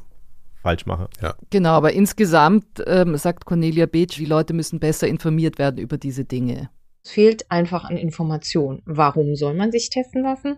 Was passiert dann, wenn ich ein positives Ergebnis habe? Und ähm, was passiert zum Beispiel auch mit Schulklassen? Und ich glaube, dass da ganz viel verpasst wird. Also Schulen sind, glaube ich, ein super Knotenpunkt, um Leute zu informieren. Wenn jetzt, sagen wir mal, das RKI oder meinetwegen auch das Minis- Bundesministerium ähm, Informationsmaterial machen würde, was über die Schulen an die Eltern rausgegeben würde, dann äh, hätte man schon ganz schön viele Menschen in der Bevölkerung erreicht. Und das gleiche nochmal in Testzentren, also überall da, wo die Leute dann jetzt regelmäßig hingehen sollen oder die, diese Tests bekommen. Wir sehen auch, dass, äh, also es gibt jetzt auch diese Selbsttests in Discountern zu kaufen. 80 Prozent sagen, sie würden das mal machen, manche aus Neugier. Aber die überwiegende Mehrheit sagt schon, sie wollen andere schützen. Also wenn sie jetzt zum Beispiel Risikopersonen treffen, wollen sie das machen und ähm, auch wenn dann mal wieder an ja, Freizeitaktivitäten zum Beispiel teilnehmen. Also da gibt es ganz viel Potenzial für Anreize. Also ich glaube insgesamt, und das sagt Cornelia Beetsch auch, wäre es einfach schön, wenn es mehr Pragmatismus gibt rund ums Testen. Das ist einfacher, unpro unproblematischer, dass man sich testen lassen kann, was ja jetzt hier auch der Fall ist, aber dass das unbürokratisch funktioniert und die Leute einfach auch sagen, zack, ich lasse mich testen. Ja. Also Pragmatismus auf allen Seiten kann in der Pandemie, glaube ich, generell nur helfen und beim Testen ganz besonders. Genau. Okay, soweit zu den Tests. Wir wollen heute natürlich auch nochmal über die Impfungen sprechen. Wir hatten vorhin den aktuellen Blog zur letzten Woche, aber es geht, gibt ja auch noch ein paar andere Fragen bezüglich der Impfung. Und da gibt's ja auch Einstellungen und Empfindungen der Menschen darüber, wie die verschiedenen Impfstoffe eben so einzuschätzen sind. Und da ist natürlich auch wieder die große Frage um AstraZeneca. Das ist ja irgendwie, irgendwie so ein laufendes Problem mit diesem Impfstoff. Also wenn wir jetzt nochmal zurückdenken von vor diesem Skandal mit den Nebenwirkungen, hatte Astra ja auch ein Imageproblem. Ja, es ist echt interessant. Cornelia Beetsch hat dazu was gesagt. Es war ja ursprünglich, wie es geheißen hat, es kommt dieser mRNA-Impfstoff raus oder Ja. diese Im- mRNA-Impfstoffe. Da waren Also die Leute ja- BioNTech und Moderna und die zuerst da waren. Mhm. Genau, und da waren die Leute ja sehr skeptisch teilweise auch, weil sie gesagt haben, oh, vielleicht Genmanipulation und ich weiß nicht was da dann sozusagen diese, diese Ideen, die da draußen waren. Und jetzt ist es aber so, dass die Leute alle unbedingt diese, diese mRNA-Impfstoffe haben wollen. Ja, also jetzt alle, aber Es gibt halt einen Impfstoff mit noch schlechterem Image sozusagen. ja, und das ne? erklärt die ja. Cornelia Beetsch sehr gut. Also wir beobachten sehr starke Präferenz für ähm, BioNTech und gegen AstraZeneca. Ähm, ist aber auch ganz interessant, weil die Leute wissen gar nicht so viel über AstraZeneca. Also in der Psychologie nennt man das auch einen Decoy-Effekt. Also man führt eine unliebsamere Alternative ein und das macht eine an, andere Alternative ähm, ja attraktiver. Und ich glaube, in den Medien war das schon so, dass der BioNTech oder auch Moderna so eingeführt wurde mit, der ist 95 Prozent effektiv, klingt total hoch, kein Mensch hat verstanden, was das eigentlich bedeutet. Dann kam AstraZeneca mit 70 Prozent. Das heißt, der war von Anfang an auf dem einzigen Kriterium, was neben der Sicherheit noch so richtig diskutiert wurde, eigentlich schlechter oder sah schlechter aus. Und wir sehen so ein, das nennt man Halo-Effekt, so ein Überstrahlungseffekt. Ähm, der wird äh, auf allen Dimensionen wird der schlechter bewertet. Die Leute denken, er ist nicht so sicher, er, sie vertrauen der Firma nicht so, der wird als weniger effektiv wahrgenommen und das führt dazu, dass die Leute den eben nicht so gerne haben wollen. Da ist halt wieder extrem wichtig, dass die Kommunikation richtig läuft. Die Leute müssen genau aufgeklärt werden darüber, warum wurde der Impfstoff jetzt ausgesetzt, wie sicher ist es, wie nicht sicher ist es. Und das ist extrem wichtig, weil sonst hat das Konsequenzen. Wir sehen ja immer da, wo Fragezeichen entstehen, ist auch ein sehr fruchtbarer Boden für Verschwörungsideen oder falsche Informationen. Und eigentlich, äh, also das haben wir auch versucht von Anfang an deutlich zu machen, ist es wichtig, da sehr proaktiv reinzugehen dann in dieses potenzielle Vakuum. Und gerade eben, wenn solche Unsicherheiten entstehen, dass man dann aktiv kommuniziert, weil die Sicherheit der Impfung hängt oder die wahrgenommene Sicherheit hängt sehr stark mit der Impfbereitschaft zusammen. Und so wie das jetzt hochgegangen ist, weil die Leute gesehen haben, wird millionenfach verimpft, passiert nichts, kann es eben auch wieder runtergehen, wenn sich diese Wahrnehmung ändert. Deswegen ist es jetzt eben sehr wichtig, da, da sehr gut aufzuklären und zu kommunizieren. Also wie sich das jetzt entwickelt, diese Impfbereitschaft, das, das kann sich natürlich jetzt geändert haben, aber von den Umfragen. Durch die Nebenwirkungsdiskussion der letzten Woche, ne? Genau. Ja. Die Umfragen von letzter Woche haben zum Beispiel ergeben, dass 68 Prozent der Bevölkerung würden sich eher gegen Covid-19 impfen lassen. Mhm. Und damit ist die Impfbereitschaft seit Anfang Dezember deutlich gestiegen. Da war es 48 Prozent nur. Ja. Wie gesagt, das kann sich natürlich, die sagt ja selber, die Cornelia ja. Beetsch, das kann kippen sehr schnell, ja. ja.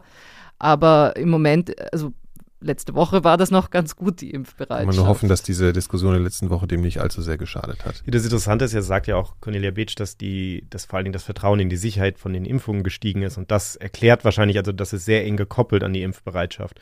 Das heißt, wenn jetzt irgendwas da passiert, dann kann das natürlich Auswirkungen haben. Mhm. mhm. Aber ich finde, man muss jetzt auch vorsichtig sein, dass man das nicht herbeiredet. Also es ist ja auch so ein Phänomen, wenn jetzt jeder sagt so, äh, und hat sich da was geändert, hat sich das geändert, das suggeriert dann ja auch, dass es vielleicht rational ist, dann tatsächlich ja. seine Meinung zu ändern. So, Schauen wir einfach. Das Manchmal habe ich das Gefühl, am besten ist man einfach still.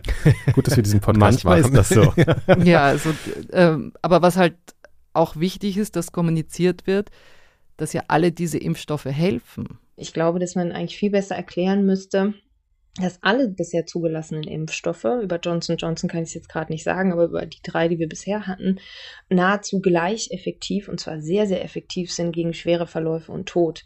Und das wurde nicht so differenziert berichtet. Und es wurde auch nicht so richtig erklärt, was Effektivität ein, eigentlich bedeutet. Ja? Es ist nicht, dass drei von zehn Leute dann nicht geschützt sind, sondern es bezieht sich einfach auf komplexe Studiendesigns. Und ähm, ja, da ist, glaube ich, einiges in der Kommunikation verpasst worden. Dann hatten wir natürlich auch die Sache, dass die STIKO das nur für äh, jüngere Leute empfohlen hat auch auf der Grundlage dieses Effektivitätsarguments. Also ich glaube, das hat dieses Thema einfach auch sehr stark in die Medien gespült. Ähm, jeder Politiker musste sich dazu äußern und dann wurden halt vielleicht auch teilweise falsche Dinge gesagt oder immer nur die halbe Geschichte erzählt. Und ich glaube, dass ähm, man das da ähm, offensiver und ähm, besser hätte kommunizieren können. Eben vor allem die Effektivität gegen Tod und schwere Verläufe. Ja, ich glaube schon, da ist nicht viel Fokus drauf gesetzt worden, wie, wie man darauf hätte setzen können. Das ist ja eigentlich das Entscheidende schon. Aber andererseits muss man auch sagen, wenn man das dann macht, dann muss man es auch schon wieder ein bisschen mehr aufbauen eigentlich, weil es ist schon sehr kompliziert. Mhm. Und das hängt halt auch mit dem ähm, Studiendesign zusammen. Da reden wir sehr wenig natürlich immer drüber. Ne? Also in der öffentlichen Kommunikation werden dann immer irgendwelche Zahlen genannt. Das sagt Cornelia Beetsch ja auch. Kommt da so eine Zahl raus und das ist dann irgendwie das Ergebnis. Aber was die Studie eigentlich wirklich aussagen kann, darüber wird nicht so häufig gesprochen. Ich okay. habe darüber unter anderem mit, mit Hilda Bastian gesprochen, das ist ganz interessant. Ich kannte die vorher eigentlich nicht, das ist jetzt eine dieser Personen, die ich äh, in der Pandemie eigentlich über Twitter kennengelernt habe, einfach weil ich gesehen mhm. habe, die hat die Studien von Anfang an, also die Impfstoffstudien ganz genau analysiert. Die hat einen Blog, wo sie darüber schreibt. Und dann habe ich die einfach mal angerufen und es ist ein total interessanter Lebenslauf auch eigentlich, weil sie ähm, Australierin ist. Also der Name sagt ja schon, dass da irgendwie vielleicht deutsche Vorfahren sind. Also die ihre Großeltern sind, glaube ich, nach äh, Australien ausgewandert. Die hat eigentlich als Patientenvertreterin quasi angefangen, war auch selber mal eher äh, Impfkritikerin quasi und ist darüber dann so ein bisschen in diesen Bereich gekommen, okay, Gesundheitsinformationen und wie man das genau macht und hat dann tatsächlich 2005 in Deutschland angefangen am EQUIC, das ist das Institut für Qualität und Wirtschaftlichkeit im Gesundheitswesen, das ist in Köln. Da ist sie quasi Leiterin des Ressorts Patienteninformationen geworden mhm. und hat sich intensiv damit beschäftigt, hat auch jetzt eine Doktorarbeit darüber geschrieben, wie man solche Informationen genau aufbereitet, ähm, hat sich sehr viel mit Metastudien beschäftigt, also wo Ergebnisse verschiedener Studien zusammengeführt werden, um bessere, um, um sicherere Ergebnisse sozusagen zu bekommen. Die hat im Moment keine offizielle Rolle. Sie hat halt diesen Blog und hat aber einen Sohn zum Beispiel, der immunsupprimiert ist, also ein schwächeres Immunsystem hat mhm. und hat sich sozusagen auch persönlich einfach Sorgen gemacht und hat angefangen, diese Impfstoffstudien ganz genau zu verfolgen, ganz genau aufzudröseln, was kann man daraus äh, lesen und was nicht. Und die hat jetzt vor kurzem im Atlantic auch einen interessanten Artikel geschrieben, wo sie genau diese Frage sich nochmal angeguckt hat. ist das denn jetzt wirklich so, dass die Impfstoffe alle vor schweren Erkrankungen gleich schützen und so? Und das war auch die erste Frage, die ich, die hier gestellt habe. We presume that they do and they should. For the BNT Pfizer vaccine, we know now that they do because there's, you know, really quite good matched control studies coming out of Israel that show, yeah, they really do. But for most of these trials, they, for Johnson & Johnson, we know that it does because the trial had sufficient people who had severe disease um, to be able to tell. But for several of these vaccines, you know, they go around saying we have a hundred percent of uh, you know effectiveness against hospitalisation, and it's naught versus naught. It's like they haven't proven anything. All they've proven is that they've got a trial where people were at very low risk of, of hospitalisation. Is all that that shows. They can do this very well. The myth is that it's been proven that they can. Ja, das heißt, sie sagt im Grunde, man muss differenzieren jetzt zwischen der Frage, okay, schützt es vor schweren Erkrankungen und wissen wir ja. sicher, dass es schützt. Und da spielt es dann eben wieder eine Rolle, ähnlich wie was wir vorhin über seltene Nebenwirkungen gesagt haben. Ich kann seltene Nebenwirkungen nicht ausschließen, wenn sie so selten sind, dass sie in so einem bestimmten Kollektiv von Menschen nicht auftreten. Und das gleiche ist hier der Fall. Es gab halt einzelne Studien, da waren so wenige, also einzelne Studien dieser Covid-19-Impfstoffe und da waren so wenige Menschen drin, die tatsächlich einen schweren Verlauf hatten, mhm. dass dann kann man sagen, bei uns ist kein einziger schwerer Verlauf aufgetreten, aber es war sowohl so. in der Placebo-Gruppe wie auch in der Impfstoffgruppe oder so. Ne? Also ja, das, das ja. gibt es auch. Das heißt, sie sagt, für, für Pfizer-BioNTech ist das im Grunde in den Studien sehr gut gezeigt worden. Auch der Johnson-Johnson-Impfstoff, da gab es zumindest ein paar Fälle, da konnte man das gut zeigen, dass es davor schützt. Und das war eben bei AstraZeneca nicht so. Das sind jetzt die Impfstoffstudien. Natürlich gibt es dann wiederum jetzt die, die Real-World-Evidence, also die, die einfach aus der Beobachtung, zum Beispiel in Schottland, äh, wo sehr viel geimpft wurde damit, da kann man dann sehen, okay, die Hospitalisierungen gehen runter. Aber das ist einfach eine dieser Fragen, ähm, die aus meiner Sicht viel zu wenig diskutiert wurde, ist auch, was lernen wir eigentlich darüber, wie wir in so einer Pandemie eine Impfstoffstudie gut aufsetzen und wie, wie sieht das dann am besten aus? Und deswegen habe ich Sie auch nochmal gefragt, wenn Sie jetzt dieses ganze Feld überblickt, was, was Sie eigentlich glaubt, was da gut gelaufen ist und was nicht so gut gelaufen ist.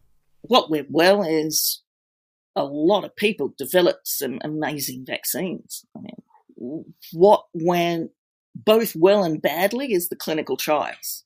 Um, we've seen, I think that people will be teaching that Pfizer trial. That is uh, a miraculous feat in the middle of a pandemic. Uh, even, you know, aspects of the sophistication of the whole thing, uh, and then the scale of it and the speed of it and the quality of it that's just mind blowing. Um, but then we've also seen, you know, the EMA said about the Oxford AstraZeneca vaccine trials that they were suboptimal. That is the nicest word I think that you can use in this uh, context. I mean, there was a lot of mistakes made over and over again at lots of different time points. I mean, it looks to me like the the big international one, the US one, that's looking great. And so we'll finally have a good trial of this vaccine. Fantastic. Thank heavens the FDA held the line and demand, demanded one, right? But in terms of what's gone well and what's gone badly, within clinical trials, you've got the both. You've got, you know, one of the best trials anybody's ever seen through to what were they doing, you know? Ja, man, man, man hört es ist, also, sie sagt halt, dass das dass wir natürlich tolle Impfstoffe jetzt haben und das lief sozusagen sehr gut, aber wenn man sich die klinischen Studien der Impfstoffe anguckt, dann geht es von wahnsinnig gut. Also sie sagt, ich glaube, das Pfizer-BioNTech-Trial, also eigentlich Pfizer hat diese Studie geleitet, dass sie glaubt, das wird, äh, das wird man als Lehrbeispiel in der Zukunft nehmen, für wie man so, ein, so eine Studie richtig macht. Mhm. Und dann gibt es die AstraZeneca-Studien, wo äh, ja selbst die EMA, die, die European Medicines Agency gesagt hat, die sei, sei suboptimal und da sagt sie, das ist noch das Netteste, was man darüber sagen kann. Das heißt, in gewisser Weise ist die Frage gar nicht so sehr, ist der Impfstoff jetzt besser oder schlechter, sondern was wissen wir eigentlich darüber und waren die Studien besser oder schlechter? Mhm. Und da kann man, glaube ich, sagen, okay, die Studien für AstraZeneca waren insgesamt schlechter, das führt dann zu Fragezeichen und Unsicherheit. Und wie wir dann ja gehört haben von, von Cornelia Beetsch vorhin, auch diese Unsicherheit, dieses Vakuum, das wird dann wieder gefüllt. Und ich glaube, das erklärt zumindest ein klein bisschen vielleicht, warum die Wahrnehmung so ist, wie sie ist. Das kann jetzt noch in beide Richtungen gehen, glaube ich, was die, die tatsächliche Datenlage angeht. Also Hilda Bastian sagt ja auch, dass in den USA jetzt eine große Studie kommt jetzt noch aus den USA von dem Impfstoff, weil die FDA, also das amerikanische Pendant, das US-amerikanische Pendant der EMA, die haben eben gesagt, okay, nee, wir wollen aber eine Studie, die so und so aussieht und Die haben, sich gesagt, da wirklich Nee, ne? Wirklich, ja. Genau, und das, ähm, da muss man jetzt dankbar sein, weil da kommen jetzt nochmal richtig gute Daten dann hoffentlich raus, die, die ein paar Fragezeichen irgendwie ähm, dann ausräumen. Mhm. Aber insgesamt haben wir jetzt gerade ein ganz anderes Problem, nicht? Also jetzt ist ja das Problem, dass die Leute, also egal ob die Leute geimpft werden wollen oder nicht, es gibt einfach zu wenig Impfstoff und es wird zu langsam geimpft im Moment, nicht? Und da Ja. ist halt die Frage, wie kann man das beschleunigen? Genau, genau. Und das, das ist, glaube ich, das, worüber wir jetzt wahrscheinlich den Rest der Folge irgendwie reden sollten, weil ich glaube, das ist echt entscheidend. Mhm. Wie macht man das? Ich habe das auch Dirk Brockmann gefragt, also der in seinen Modellen dann sich angeguckt hat, ähm, welch, was welchen Einfluss hätte. Und habe ich auch ganz konkret gefragt, was jetzt eigentlich das Wichtigste ist. Es muss einfach extrem schnell verimpft werden, unkompliziert verimpft werden. Also äh, da ist also Bürokratie nicht gefragt. Ähm, es ist ganz wichtig, dass die Arztpraxen impfen können, dass schnell geimpft wird. Das ist jetzt entscheidend. Also vor allen Dingen ist es so, dass wenn wir jetzt schlafen und dann richtig in, in sechs Wochen Gas geben, dann bringt das weniger. Also das ist ja dann in diesem, in diesem schlechteren Szenario ist es ja nicht so, dass in dem gar kein Impfstoff verimpft wird, sondern er wird einfach viel später verimpft. Aber am Ende ungefähr gleich viele Menschen. Aber äh, es kommt halt darauf an, dass wir mit dem Impfstoff diesen Impuls, also diese Beschleunigung der dritten Welle ausbremsen. Wenn die erstmal Fahrt aufgenommen hat, dann kommen wir auch mit viel Impfstoff nicht so schnell da wieder raus. Das war eigentlich die Frage, die wir beantworten wollten. Es wird ungefähr gleich viel Impfstoff verimpft bis Ende Juni, aber das eine macht es jetzt schneller und das andere macht es zu spät. Also das muss man sich, glaube ich, zuerst mal einfach klar machen, dass Leute wie Brockmann halt sagen, es ist jetzt, es geht jetzt nicht darum, wie viele Leute wir irgendwie in den nächsten zwei Monaten impfen, sondern es ist wirklich die Leute, die wir jetzt in den nächsten Wochen impfen. Das ist entscheidend für die letztlich die Dynamik der dritten Welle. Also wir könnten, indem wir mehr Menschen jetzt schneller impfen, diese dritte Welle ein bisschen Deswegen abschwächen. kam das jetzt sehr ungelegen in der letzten Woche, ne? Ja, das war, ich habe mit ihm auch zwischendurch gesprochen natürlich darüber und es ist, ähm, das Fatal. hat diese Menschen total Mhm. beschäftigt und besorgt, dass jetzt genau das Gegenteil passiert ist. Es ist, wie es ist. Ähm, jetzt kann wieder geimpft werden und ich glaube, jetzt muss man sich einfach angucken, okay, ähm, was haben wir denn jetzt eigentlich auf dem Tisch, so was, was kann da jetzt gemacht werden? Und er sagt ja, da ist jetzt nicht Bürokratie gefragt, ne? man muss da ein bisschen ähm, flexibel sein und das ist, glaube ich, ein wahnsinnig wichtiger Punkt. Wir haben das ja auch bei der Priorisierung gesehen, also bei der Entscheidung, wer kommt dann jetzt wann dran. Da sagt Brockmann und auch andere sagen, dass das da halt häufig von so einem stationären Bild ausgegangen wird. Also da setzt man sich im Grunde hin und sagt, okay, das ist jetzt das Krankheitsgeschehen und ähm, wir sollten diese Menschen mit dem höchsten Risiko zuerst impfen und dann die und dann die. Und dabei wird aber so ein bisschen außer Acht gelassen, dass wir jetzt eben in eine dritte, dritte Welle zum Beispiel kommen und dass natürlich es jetzt entscheidend ist, sozusagen für, für die Gesamtzahl der Erkrankten, es bleibt eben nicht gleich, sondern was jetzt passiert, ähm, entscheidet da über sehr viel mehr. Und wenn wir da jetzt ganz strikt irgendwie an sowas festhalten und dadurch langsamer werden, dann, dann kann das eben Nachteile haben. Und da hat Brockmann ein ziemlich drastisches Bild, finde ich, für gefunden. Das ist wie wenn ich jetzt, sagen wir mal, äh, da kommt irgendwie eine Flut und ich baue ein Boot. Und in diesem Boot müssen alle Platz haben. Und ich mache das so, dass wirklich jeder seinen Platz kriegt, wie er ihn benötigt. Und die Flut steigt. Und ich mache den Plan für ein perfektes Boot und fange an, das Boot zu bauen. Und wenn ich aber nicht fertig bin, bis die Flut da ist, dann habe ich damit nichts gewonnen. Dann ersaufen alle. Und so kommt mir das vor. Das heißt, auch von den Ethikern, von der Alena Büchs etc., die sind auch der Auffassung, dass man natürlich eine Priorisierung hat, aber parallel dazu AstraZeneca-Impfstoff, der liegen bleibt, auch verimpfen kann, wenn den jemand nicht haben möchte. Oder dass zum Beispiel die, die Arztpraxen die Priorisierung übernehmen, weil es natürlich praktisch völlig klar ist, dass, dass Hausärztinnen und Ärzte gut priorisieren können, weil sie ihre Patientinnen und Patienten kennen. Ja, das heißt einfach da die Flexibilität zu haben. Es gibt ja auch Geschichten über irgendwie Impfstoff, der dann quasi da ist und dann wird er weggeschmissen oder so, weil man jetzt keine Menschen mehr findet, die in die richtige Priorisierungsgruppe gerade fallen, um geimpft zu werden und so. Also es geht gar nicht darum, jetzt irgendwie die Priorisierung über Bord zu werfen, sondern es geht darum, da flexibel zu sein. Es ist halt, was zählt, ist so viele Menschen wie möglich zu impfen. Und ich muss ganz ehrlich sagen, ich persönlich habe auch überhaupt kein Problem damit, wenn ich jetzt irgendwie feststelle, was weiß ich, meine Nachbarn sind schon geimpft, dabei bin ich Prio 3 und die sind es nicht oder so. Also ja, das, das, das muss man sich, glaube ich, sowieso gesellschaftlich. Ne? Ich meine, ja. Wenn man eh darüber redet, dass es ja, um gesellschaftliches Gut dabei geht, dann es ist richtig, dass wir versuchen, die Menschen mit dem höchsten Risiko zuerst zu impfen, aber das muss jetzt nicht so starr sein. Ne? Ja. Ähm, das heißt, das ist mal das Erste. Und dann gibt es natürlich noch als Zweit, also die erste Möglichkeit, um das Impfen ein bisschen mehr schneller zu impfen. Und das andere, worüber ja viel diskutiert wurde, wurde ist, ähm, ob man den Abstand der ersten und der zweiten Dosis bei den Impfungen, ähm, ob man das ein bisschen schieben kann, mhm. um einfach mehr Menschen diesen diesen Anfangsschutz zu geben. Also wir wissen inzwischen, dass die erste Impfung zum Beispiel bei AstraZeneca ziemlich, ähm, ziemlich viel schützt. Mhm. Und dass die zweite später zu machen sogar insgesamt dann das steigert. Und deswegen ist es auch so, also auch die STIKO hat ihre Empfehlung ein bisschen geändert. Das heißt, die Abstände sind schon ein bisschen größer geworden. Aber es macht halt jetzt für die dritte Welle, für die Dynamik, macht es halt einen großen Unterschied, wenn ich einfach sehr viel, wenn ich doppelt so viele Menschen habe, die ich zum Beispiel in der ersten Hälfte des zweiten Quartals mit einer ersten Dosis schon mal impfe. Weil man dadurch einfach Impfstoff spart, ne, wenn man diesen Abstand erweitert. Ja, weil einfach sozusagen eine zweite Person zu haben, die meinetwegen irgendwie 60 oder 70 Prozent Schutz hat, anstatt eine Person zu haben, die dann mit beiden Dosen 95 Prozent Schutz hat. Pandemisch. Äh, gesamt betrachtet, ist, ja. genau. Ja. Mhm.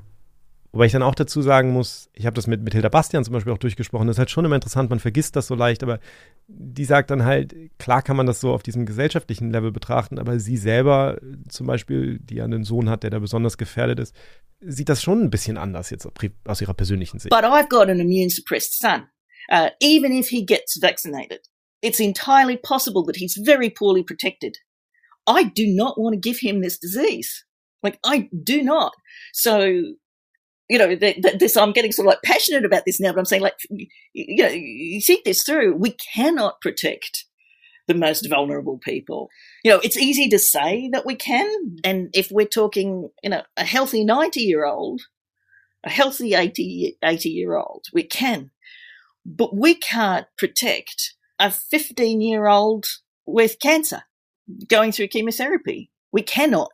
And if you're the parent of that kid, you know, they're going to feel just as strongly about two doses uh, for themselves, for the teacher of their kid, for, you know, all of that kind of, that kind of stuff. So, you know, it's just not that simple. It, it really isn't. And it's that thing of, it's easier at the societal level because you can go, this many people die in this scenario, this many people die in this other scenario, and therefore we do this. If you're one of the people who dies because of that choice, or, you know, somebody that you care about dies because of that choice, plus you feel like you may have killed them, which is completely not what you've done, but it's how you would feel. It would be horrific. I mean, imagine feeling like you'd pass on the disease that killed your father or your brother or whatever, you know? It's the nature, isn't it, of all terrible situations with terrible decisions to be made. Also ich finde, das macht einem nochmal so, so wahnsinnig klar, dass man da jetzt so abstrakt drüber reden kann und sagen kann, naja, also gesamtgesellschaftlich betrachtet, wenn wir denen weniger geben und dafür dann irgendwie mehr Impfstoff an mehr Menschen Leute, die darunter leiden dann. Ne? Ja, natürlich, es gibt Stelle. Menschen und sie sagt halt, mhm. sie findet den Gedanken, zum Beispiel ihr Kind damit zu infizieren und, und das hat dann vielleicht ein hohes Risiko zu sterben, empfindet sie natürlich furchtbar und würde sich dann Vorwürfe machen. Und darum ist es für sie schon absolut entscheidend, dass sie das Gefühl hat, sie kriegt so guten Schutz wie möglich, ähm, so schnell wie möglich. Das heißt, auch da wieder keine dieser Sachen, weil man dann manchmal so in dieses Gefühl wieder kommt, das ist doch offensichtlich, sollten wir alle machen und das könnten wir doch, hätten wir doch längst machen können. Es hat alles immer zwei Seiten und es ist auch hier so, dass da natürlich einzelne Menschen davon betroffen sind und, und das für die im Einzelfall wirklich dramatische Bedeutung haben kann. Trotzdem halte ich es insgesamt mit, den, mit der Situation, in der wir sind, für richtig. Und ich denke, ähm, ich denke, wir gehen auch eher in die Richtung. Die Frage ist dann, die andere große Frage ist dann immer, wie weit schiebt man die zweite Dosis raus? Weil es gibt einen Bereich, für den es zugelassen ist. Da kannst du das machen, ohne dass es großen ähm, große Bedeutung hat, zum Beispiel für Haftung und solche Fragen. Aber sobald du aus diesem Zulassungsbereich rausgehst, also das darüber hinaus ausdehnst, dann kommst du in diese Fragen rein. Mhm. Muss man halt auch alles beachten, wenn man sich sowas überlegt. Ja, ich finde das, was für mich da total wichtig ist, dass du das so sagst, ist, dass ich bei mir selbst die Tendenz erkenne, wenn ich einen Fachmenschen mit seiner Einschätzung höre, dass ich die einfach dann, weil es für mich in dem Moment überzeugend ist, total einfach sofort übernähe und die dann woanders sehr stark vertrete, ohne genau an solche Aspekte zu äh, denken, die einem eigentlich auch ein bisschen Respekt vor dieser ganzen katastrophalen Situation, in der wir einfach mit so einer Situation sind, die parallel dazu äh, geschehen, auch wenn vielleicht diese Gesch äh, Entscheidung vielleicht die richtige ist, aber da sollte man auch mal kurz dran denken, wenn man das so mit einer großen Werbe dann nach außen vertritt, ohne daran wirklich, ohne das wirklich in voller Gänze durchstiegen zu haben. Das ist in gewisser Weise, das würde ich mir insgesamt viel mehr wünschen. Und das ist ja auch, was wir, was wir hier im Podcast versuchen, glaube ich, aber so eine gewisse Demut vor diesen Dingen. Also das sind alles keine leichten Entscheidungen. Es gibt bestimmt hin und wieder auch mal Sachen, die glasklar sind, aber in aller Regel, das gilt für die Entscheidung, den Impfstoff jetzt auszusetzen, das gilt für solche Entscheidungen, da kann man zu unterschiedlichen, ähm, unterschiedliche Ansicht haben und es ist sehr leicht, wenn man die Verantwortung nicht trägt, einfach so zu tun, als wäre das vollkommen klar. Ich glaube, es ist häufig sehr kompliziert abzuwägen und es wäre einfach sinnvoll zu versuchen, wenn man in so einer Situation ist, finde ich, anstatt sich immer die Informationen zu suchen, die das im Grunde auch einem selber bestätigen, einfach nach, nach der anderen Seite zu suchen, zu versuchen zu verstehen, was steht da eigentlich auf der anderen Seite. Ich habe ja zum Beispiel bei der bei der Entscheidung des Impfstopps ähm, am Anfang auch so ein sehr starkes Gefühl gehabt. Also es ist ja jetzt nicht so, dass ich das nicht habe, sondern ich habe auch diesen Impuls zu sagen. Ja, wir haben ja gleich miteinander ah, gesprochen alle und genau. waren sehr reflexhaft natürlich. Genau, und dann, dann hat ja. man diesen Reflex und dann habe ich natürlich mit manchen der, der, der, Leute gesprochen, mit denen ich eh spreche und die hatten dann das Gleiche und dann, und dann, und dann kommt man schon in so eine Erregung mhm. so ein bisschen rein, glaube ich. Mhm. Und dann ist es halt wahnsinnig wichtig, im Grunde genommen das, was Wissenschaftler eigentlich eh lernen, nämlich seine eigenen Annahmen zu hinterfragen und im Grunde zu versuchen, es zu falsifizieren. Also nach den Gründen zu suchen, die jetzt dagegen sprechen. Und dann findet man in der Regel, wenn man das sich wirklich die Mühe macht, sehr schnell welche. Und dann sieht man, okay, und, und mir gibt das auch ehrlicherweise, also ich glaube, in dieser ganzen Pandemie etwas, was mir so ein gewisses Gefühl gibt, von fast einer Gelassenheit in manchen dieser Dingen ist die Tatsache, wenn ich sehe, okay, die sind nicht alle bescheuert und machen das Falsche, obwohl es glasklar ist, was richtig ist. Ich glaube, was wir sehen, was wir am Anfang dieser Folge gesehen haben bei Leuten wie Beetsch oder Brockmann, dass die gerade auch so müde und so enttäuscht sind, das hat damit zu tun, dass diese Entscheidung der Öffnung wirklich eine der Entscheidungen ist, wo man sagen muss, okay, das, das ja. ist schwer zu verstehen, wie man, das ist sehr schwer, da die andere Seite zu sehen. Und das ist etwas, was einen wahnsinnig runterziehen kann. Aber bei allen anderen Sachen, wo man sieht, okay, ja, kann man irgendwie auch nachvollziehen. Zum Beispiel bei der Nebenwirkungsreaktion. Zum Beispiel bei der Diskussion. Ja. Ich finde, mhm. das macht es sehr viel leichter, damit zu leben, wenn man sieht, wir, das sind nicht alles Hornochsen, die, mhm. die, die unsinnige Entscheidungen treffen, sondern da sind schwere Abwägungen manchmal mhm. auch. Ja. Sehr gut. Das kann man auch, das ist äh, fast schon Lebenshilfe von Kai Kupferschmidt, ne, weil einem das ja selbst auch sehr, sehr, sehr gut tut. Nein, das ist wirklich so. Also ich meine, das ist auch das, was ich tatsächlich im, äh, ich war ja völlig unbeleckt bei den ganzen Themen und allem, auch gerade in Bezug auf Epidemien, Pandemien, was da alles für Effekte entstehen können. Und das ist schon was, was ich auf jeden Fall gelernt habe, nicht immer gut umsetzen kann, wenn ich selbst erregt bin, aber was man sich, woran man sich erinnern kann. Wart doch mal kurz, ne? überleg doch nochmal, äh, vielleicht gibt es auch da noch Argumente, die gegen diese Position sprechen. Genau. Sehr schön gesagt, aber jetzt gehen wir zurück zu. Entschuldigung, ich, ich moderiere immer schon so ab, ne, obwohl wir noch gar nicht fertig sind. Eben, es geht leid, nämlich noch ja. weiter, weil ja. es gibt noch mehr Möglichkeiten, um das Impfen zu beschleunigen. Eine andere Möglichkeit ist nämlich einfach Leute, die bereits eine Erkrankung oder eine Infektion von ähm, SARS-CoV-2 durchlaufen haben, dass man denen nur eine Impfung gibt, also nur eine Dosis verimpft. Und das hat Florian Krammer, der hat die erste Studie dazu gemacht. Und Florian Krammer ist ja ein ähm, Impfstoffforscher aus, der New York lebt. Ja. Wir hatten ihn schon in der Impffolge mit ihm gesprochen. Ist ein Landsmann von mir. Ja, kann man nicht man. überhören. Ja. Genau. Und der sagt dann, mittlerweile gibt es dazu echt schon so viele Studien, dass er gar nicht mehr mitkommt. Äh, da gab es am Anfang unsere Studie und eine Studie in Maryland, dann ist eine andere von der NYU dazugekommen und noch eine von Seattle. Äh, dann zwei britische Studien, eine italienische Studie und eine israelische Studie. Da habe ich aufgehört mitzuzählen und es kommt immer mehr. Und was man da im, im Grunde sieht, ist, dass die, dass die Antikörperantwort nach der ersten Impfung, wenn man schon Covid hatte, wahnsinnig hoch ausfällt. Das geht recht schnell rauf, also so eine typische Booster-Reaktion. Und die Titer sind dann normalerweise höher als die Titer, die jemand hat, der zweimal geimpft wurde, aber keine Infektion durchgemacht hat. Ähm, das trifft auf Bindungsantikörper, also ELISA, im ELISA gemessene Antikörper zu. Das trifft auf neutralisierende Antikörper zu. Und das trifft auch auf Kreuzneutralisierung von Varianten zu. Also die haben sehr hohe Titer gegen B1351 zum Beispiel. Ähm, man kann sogar niedrige Neutralisierungstiter gegen SARS-Coronavirus 1 finden in den Personen. Also das scheint äh, ziemlich stark zu sein, äh, die, die Immunantwort da. Aber wir sehen auch, dass die Leute meistens ähm, mehr Nebenwirkungen haben, eher so wie jemand, der das zweite Mal eine RNA-Impfung bekommt. Und eben die NYU, der, der Mark Mulligan, die ihm gezeigt, dass der, die zweite Impfung in den Personen eigentlich wenig Sinn macht. Also meiner Meinung nach ist es unnötig, es ein zweites Mal zu impfen in dem Fall. Also das sind Daten von diesen Studien, die wurden gemacht mit den mRNA-Impfstoffen. Für AstraZeneca liegt da noch nichts vor. Ja. Aber da wird jetzt sicher auch irgendwelche Studien dazu rauskommen. Aber hier ist wichtig natürlich die Frage, wie kann man das umsetzen? Also muss man da jetzt jeden testen, ob der schon eine Infektion hatte oder nicht. Und da ist auch Kramer viel pragmatischer natürlich und sagt, nein, das geht ganz anders. Was die Umsetzung betrifft, ja, natürlich ist es schwierig, wenn jemand nicht weiß, dass er infiziert war. Ne? Aber die Wahrheit ist, ich weiß nicht, wie viele Millionen Leute in den USA jetzt infiziert waren. Die haben einen Befund, der sagt, ja, sie waren infiziert. Und mit sowas im Prinzip dann zum Arzt zu gehen und zu sagen, ja, ich brauche nur eine Impfung, ich hatte schon Covid, das sollte eigentlich nicht wirklich ein großer, großer bürokratischer Aufwand sein. Wenn man das jetzt so machen müsste, dass man alle auf Antikörper testet und dann aufgrund der Antikörper-Testergebnisse sagt, ja, einmal oder zweimal, das wäre ein Riesenaufwand aber es gibt Millionen von Leuten. Ich glaube, wir haben jetzt wie viele Infektionen weltweit? Über 100 Millionen, die eben schon eine, eine Infektion offiziell durchgemacht haben und das auf Papier haben. Ne? Und ich glaube, für die Personen wäre das ohne weiteres äh, machbar. Und das wird natürlich auch viel Impfstoff einsparen. Also das sind sozusagen, was man mit dem Impfstoff machen kann. Und dann geht es sozusagen, was kann man in der, in der Realität noch, in der Umsetzung des Impfens noch ändern. Genau, da haben wir ja schon gehört, also Dirk Brockmann hat jetzt schon ein paar Mal erwähnt, die Arztpraxen. Ich finde, das ist ein mhm. wahnsinnig wichtiger Punkt. Es ist ja auch ja. viel diskutiert worden darüber.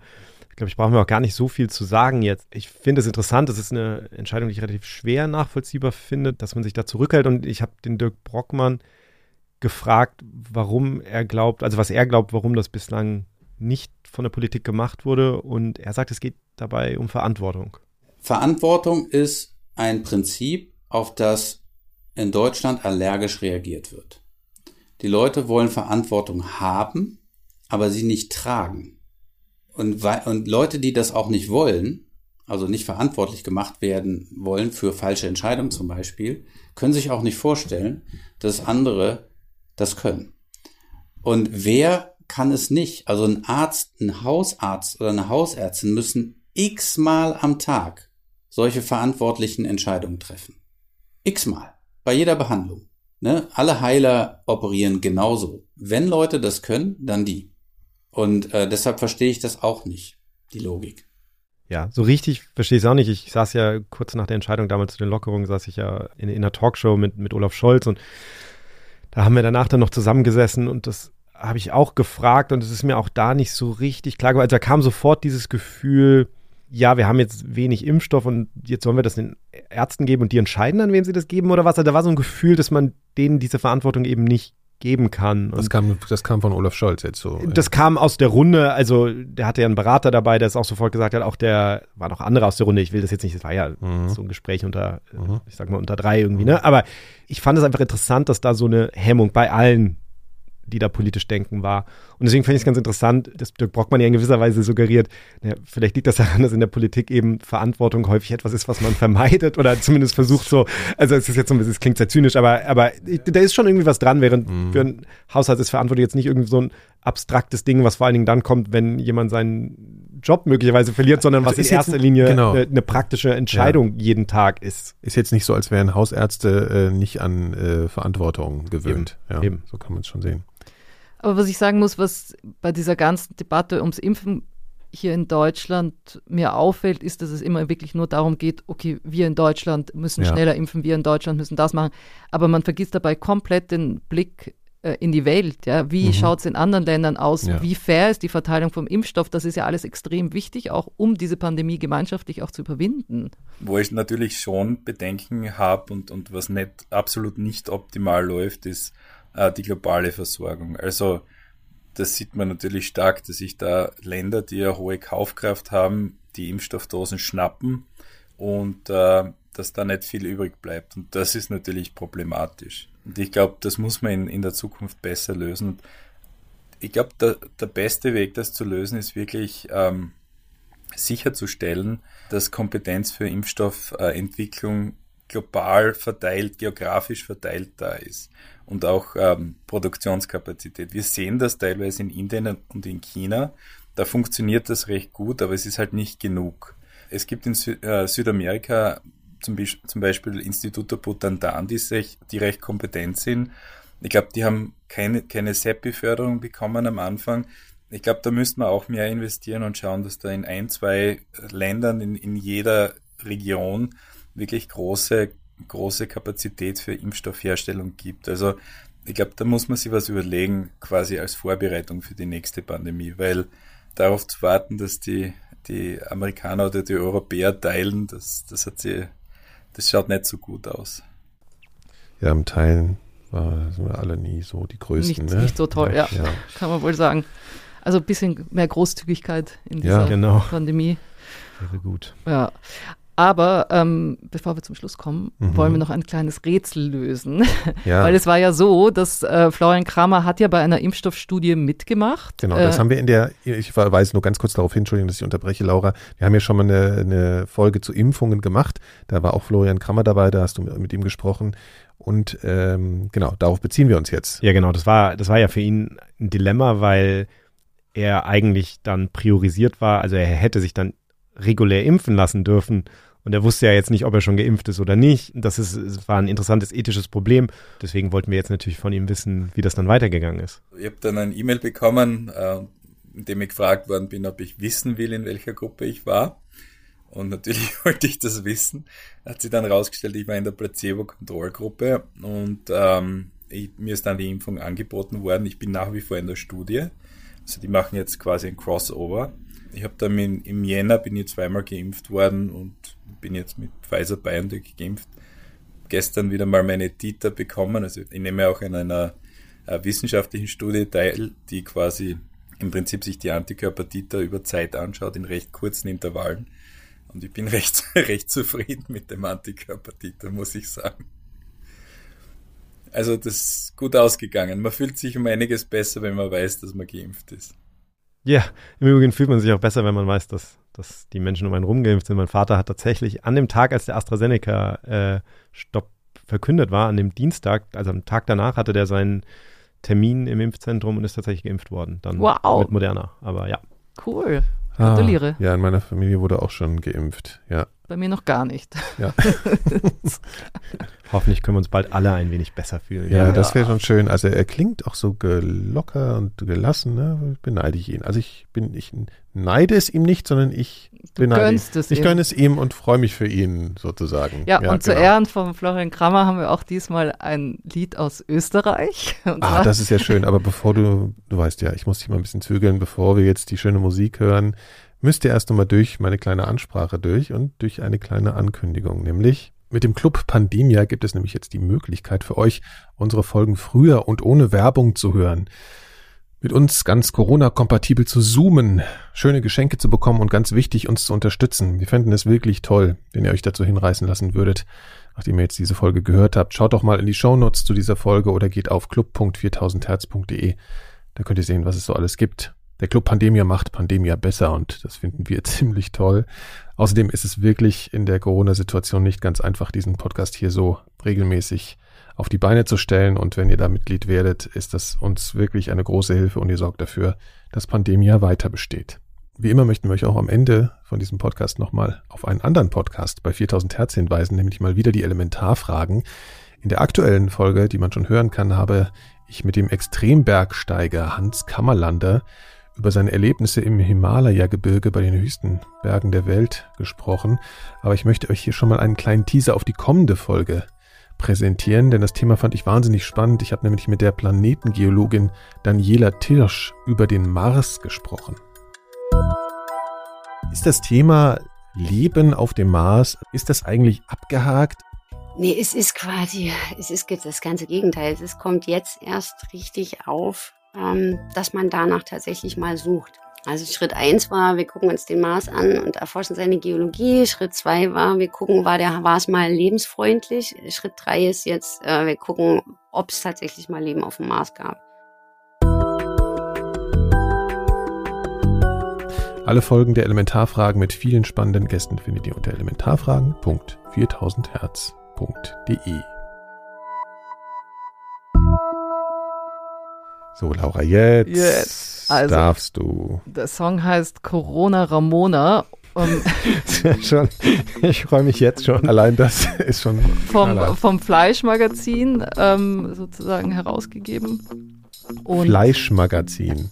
Ja, ist klar, okay. Ja, und es ist ein Zusammenschnitt von den intelligentesten Aussagen unserer österreichischen Politiker. Vielen Dank für die Unterstützung und auch fürs Zuhören. Das hilft uns auch sehr. Laura und Kai, jubelt doch mal kurz. Yeah. Alles klar. Bis bald. Danke, Wir sind bald wieder da. Danke, ciao. ciao. Corona, schwierig. Ist die Epidemie vorbei oder ist sie nicht vorbei? Ich halte das nicht mehr aus. Ich muss mein Leben doch irgendwie leben. Corona, schwierig. Eine Produktion von 4000 Hertz.